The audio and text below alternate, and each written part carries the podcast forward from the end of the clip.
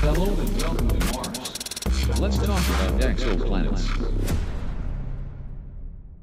Hello, everybody. I'm Dr. David Flannery, And I'm Dr. Luke Nothdurft. and this is Pale Blue Dot. Thanks for tuning in today. So, we're sounding a bit different this week, Luke, Yes, we are in a COVID lockdown. in Brisbane. Again, Brisbane again. we're getting good at this Zoom thing, though, aren't we? Uh, for the most part. So, who is our special guest this week? So we have astrophysicist Jonti Horner, Professor Jonti Horner from the University of Southern Queensland, which is in Toowoomba. Jonti is a leading expert in the fields of astronomy and, in particular, exoplanet detection and astrobiology. Anyway, I think everyone's going to love Jonti, so let's get him on the line. Let's do it.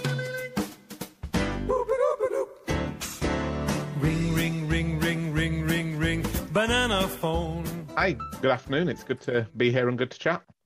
Would Jonti, would you like to tell us a bit about yourself and your background? Yeah, so I'm clearly not originally from Australia. You can probably pick that by the accent. Um, but I grew up in the north of England in a pretty low socioeconomic area that was going through interesting times. I think that's a polite way of putting it. And I just got incredibly fortunate, A, that I had really supportive parents who were both working, but also that I stumbled across this great hobby of astronomy when I was about five years old, thanks to accidentally watching a TV program. And it gave me this passion, it gave me this hobby that I really wanted to do as a job. And I joined my local astronomy society with my parents' help and support when I was about eight years old. And we got regular talks from professional astronomers who came along once a month and gave us talks. And that was really useful, but that, that led directly to me getting advice on what to study and where to go in order to have the opportunity to make my passion my career, essentially. And that was if you want to be an astronomer, you need to study physics because physics gives you the tool set to unpack the universe. So, with that advice, I went to the University of Durham as an undergraduate, spent four years doing physics and astronomy, then did my PhD at Oxford University looking at the solar system small objects. And since then, I've traveled all around the world doing astronomy and ended up in a place I'd never even heard of when I was a kid. So, yeah, kind of awesome. So, John, could we call you an expert in the field of exoplanet detection? You could probably call me anything you want, but whether I can earn that description is an entirely other matter. I mean, that said, um, part of the work that I do these days is working as part of Australia's leading planet finding team. You know, I'm not necessarily the person that finds the planets, I'm the one who crash tests them and disproves them. So I've probably killed more planets than I've discovered, but I'm part of that whole team and that whole process of how we discover alien worlds and how we learn more about them. So, Luke, we have some questions from our listeners. Shall we get into them? Yes, I think so. First question is a great one. The question is What determines the position of a snow line? Is it the same distance for each system, or is it relative to the size of the center star? So, So- one of the things that is really key to the idea of where you get wet planets rather than dry planets and where you form big planets rather than small ones is the concept of the snow line in a protoplanetary disk where you've got planets forming around a star. And the closer you are to the star, the hotter it is. Now, in a protoplanetary disk, you don't have the pressure. That means things can be liquid. And what that means is you have things that are either solid or gas. If you are warm enough, you'll be a gas. If you're cold enough, you'll be a solid. And that's true for pretty much everything.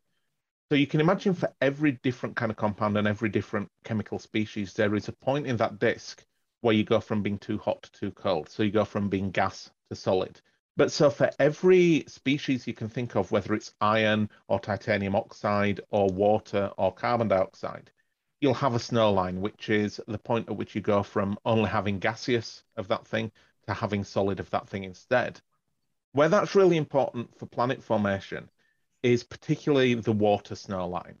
Water is one of the most common things in the universe. It's made of the most common atom in the form of hydrogen and the third, third most common atom in the form of oxygen. And when you put them together, you get water. So water is hugely abundant. And what that means is if you're in a disk where planets are forming by solid materials banging together and sticking together, if you're far enough from the star that water can be solid, you'll have a lot more solid materials, and therefore planets will form quicker. And that's why you can form giant planets like Jupiter and Saturn. That position of the snow line depends on a number of things. Firstly, it depends on the amount of energy coming out from the star.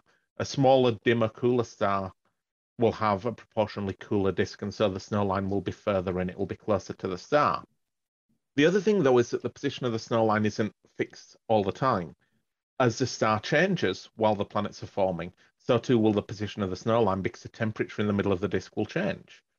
That will also be impacted by how opaque the disk is.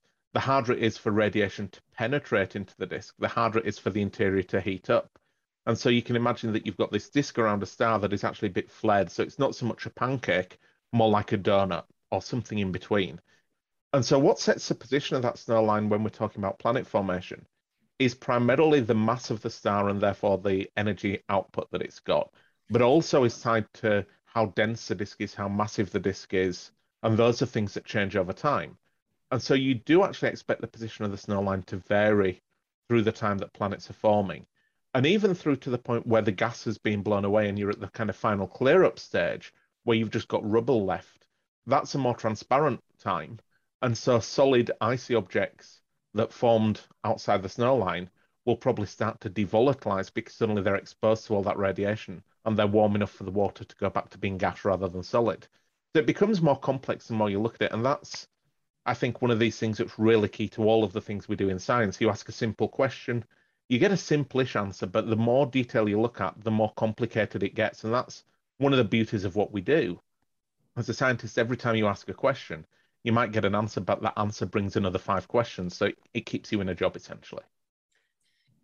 Surprisingly complex answer. So th- th- this is related to your work on finding exoplanets. Yes, It is. So in terms of looking at potentially other solar systems with a similar model to to ours or a similar power source. Well, that's Or- a or really revealing thing as well, because the idea we have of how planets form is an evolving thing. Because the more planetary systems we find, and the more variety we find, the more complex the process becomes.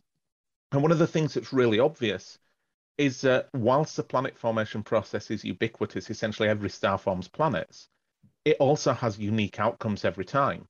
And I guess it's a bit like thinking about families. You know, the process by which people have children is fairly similar from one person to the next. But the outcome of that, every child is different, every person is different, and planetary systems are much the same. So it becomes a really complex thing, and that's part of why we're so interested in studying the wealth of planetary systems out there. When we only knew the solar system, we thought we understood it perfectly, and you'd have a process that formed rocky planets near a star, giant planets further out. And on the one hand, over the last 30 years, we've learned a lot more about our solar system, and we've realized how much more complex and chaotic the formation of planets in the solar system is. But at the same time, we found this wealth of planetary systems around other stars, and they've shown us the incredible variety of outcomes that that formation process can have. We have a related question from one of our listeners, which is Can a nebulae, nebula, I guess, from a star explosion reform into a new protostellar disk and therefore a new star? So, on a broad sense, supernovae explosions repollute space with heavy elements and put material back into space, and those will eventually be incorporated into future generations of stars and planets. So that material splashes out. It can go on to pollute planets that are already forming, and there's a strong body of evidence that the solar system was polluted by a nearby supernova explosion within about a million years of it starting to form, in the form of the amount of very short lived radioactive materials that were present when the Earth and the other planets formed. And we can track that by the daughter products that are present in the rocks and the meteorites that we find. So we can tell that the solar system was essentially, and this is a term that's relevant because of the Olympics, I guess, the solar system was doped with these highly radioactive short lived elements. And the only way we can explain it is that there was a supernova nearby. Now, that supernova occurred after the solar system started forming. That supernova didn't go off and form a new protoplanetary disk or new protostellar object. What it did instead was pollute the ones that were nearby and have a direct impact on the planetary systems that were formed around the young stars at the time. That said, there is some evidence that following a supernova explosion and also the more gentle death of smaller stars, some of the material liberated in that can actually collapse down to form a protoplanetary disk, and you can get a second generation of planets forming around the stellar remnant. So the leftover corpse of the star, and possibly the most famous example of this are the planets Draugr, Phobetor and Poltergeist, these planets were found in 1992 and 1994 and were totally unexpected because nobody imagined you could have planets around a pulsar when a pulsar is what's left behind from a star exploding. I mean, they're tiny little rubble piles. They're, you know, they'd probably count as dwarf planets in the solar system in all, in all honesty. But the best explanation for them is that they're not the husks of planets that were almost destroyed but not quite, but rather that they represent a second generation of planets that formed from the material left behind after the supernova explosion itself. So, Jonti, you just said that we wouldn't have the heavier elements in our solar system, some of which we really need, if it wasn't for the explosions of stars.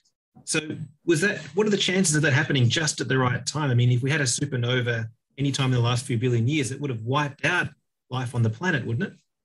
Depends how close it was. And it actually turns out you need the supernova to be pretty close in real estate terms before it's totally devastating rather than just mildly devastating. But the challenge with all these things is these are stuff we need for life on Earth. And for me, it would be really fascinating to be able to unpack which are critical and which are not, because at the minute we just see the things we need. And because we've only got one example of life, you assume that things are equally important. And it's one of the things I think, on a broader sense, from a habitability point of view, people kind of go, oh, you have to be in the habitable zone. You've got to be the right temperature for liquid water. And that's it. And there's actually this incredible raft of other things that have contributed to the Earth being the way it is. And you start rushing into the borderlines of philosophy here, which is are we here in a unique place because this is the only place in the universe that is so well tuned for us to survive that we could be here? In other words, we're very rare. Or is it rather that we could be in all sorts of places, but wherever you end up, you would be incredibly well tuned to that environment. So you'd think you need all that fine tuning to exist.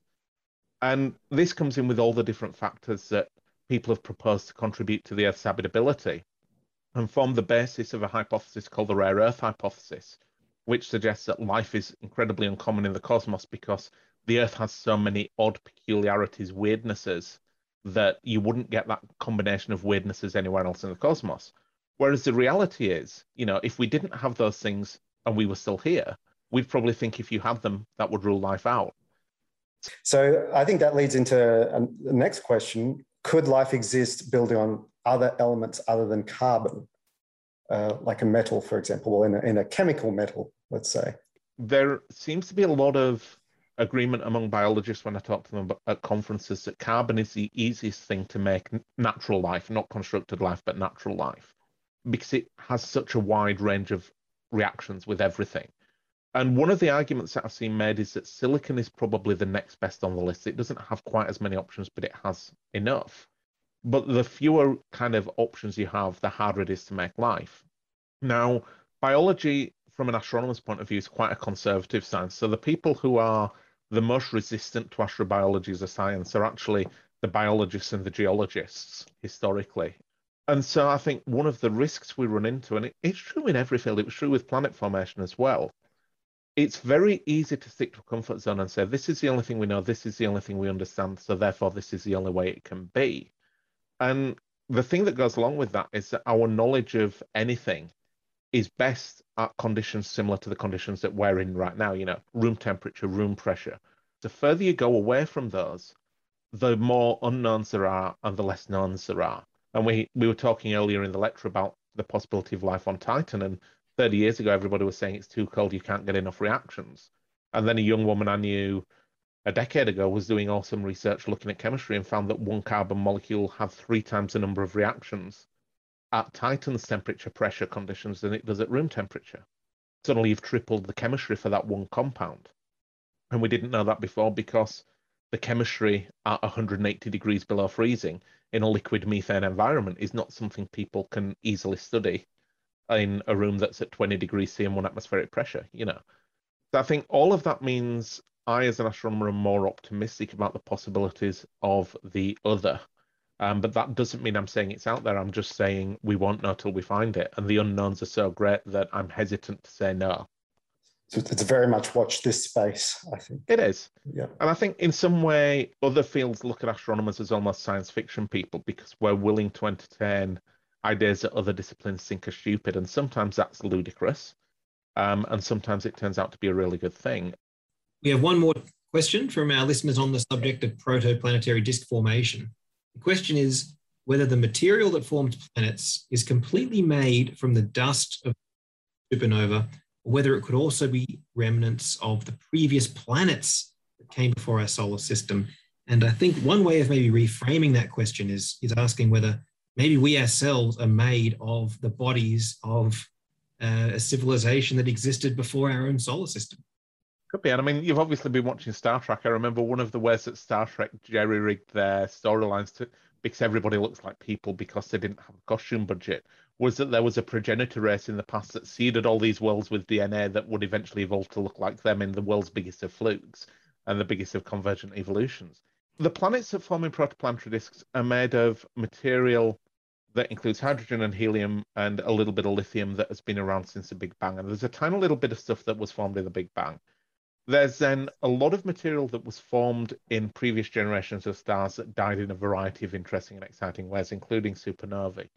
There are also materials formed by stellar collisions like neutron star neutron star collisions and white dwarfs exploding. There's a beautiful graphic, and we can try and find it at some point, probably on Twitter, to be honest, which has the periodic table with the different bits color coded by their origin on Earth. So it's basically these are the elements that make up everything on Earth.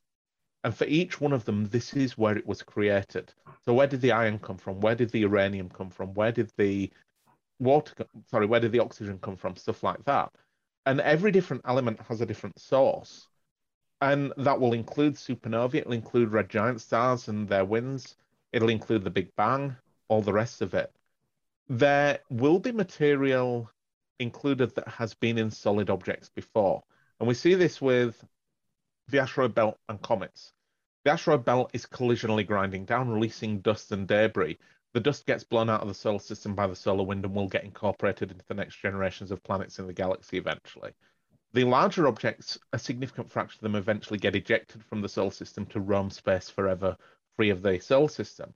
And those larger objects could eventually become incorporated into newly forming planetary systems. And there have been suggestions that I think, from a dynamical point of view, from the orbital mechanics point of view, they're not that necessarily believable. That we found a couple of objects in the solar system that are trapped in the solar system that have an origin exterior to the solar system. There's one of a group of objects called the Jupiter Trojans that moves on a highly peculiar orbit. It goes around backwards. And one of the suggestions for the origin of that object is it's a captured interstellar visitor. And we have seen two interstellar objects come through in the form of um, Oumuamua, the asteroid that was definitely an asteroid and not an alien spaceship, and mm. Comet Borisov that came through a year later. And in the coming decade, we'll find loads more of those with the Vera Rubin Observatory. We'll find tens and hundreds of these interstellar objects. And so it's likely that there is some component of the planets in our planetary system that may have been part of the planet formation process in another stellar system in the past may even be the remains of shattered planets because we know the final stages of planet formation for us were hugely violent. Mercury, the innermost planet, is half the size it once was. There's evidence Venus may have had a giant impact, slowing its spin down. The Earth moon system was formed by the collision of the proto Earth with an object the size of Mars. Mars has a crater half the size of the planet. Jupiter's core is bigger and smushier than expected and slightly offset, which is evidence of a collision with something bigger than the Earth. There's evidence for Saturn. Uranus is tipped over. So these giant collisions were really common at the end of planet formation. And for terrestrial type planets, rocky type planets, they will have scattered a vast amount of debris, much of which will have then been ejected from the solar system entirely, never to return. And some of that will be incorporated in future planets. It may well be that there'll be a podcast being re- recorded in five billion years' time where that question is asked, and part of the planet is comprised of fragments of the proto-Earth that were ejected when the moon was formed. Thanks, Jonti, for that incredibly detailed answer to what I thought was quite a difficult question. There are no stupid questions. You might get a stupid answer, but there are no stupid questions. so, thank you for uh, for joining us today, Jonti. Uh, very informative. Uh, a deep insight into deep time and space. And uh, thank you. It's an absolute pleasure. Thanks for bearing with me and putting up with the fact that what should be a five word answer turns into a five paragraph answer. That's fairly common. But there's always more there. There's always another surprise. Thanks, Jonti. Thanks, Jonti. Thank you very much. Hello and welcome to Mars. Let's talk about exoplanets.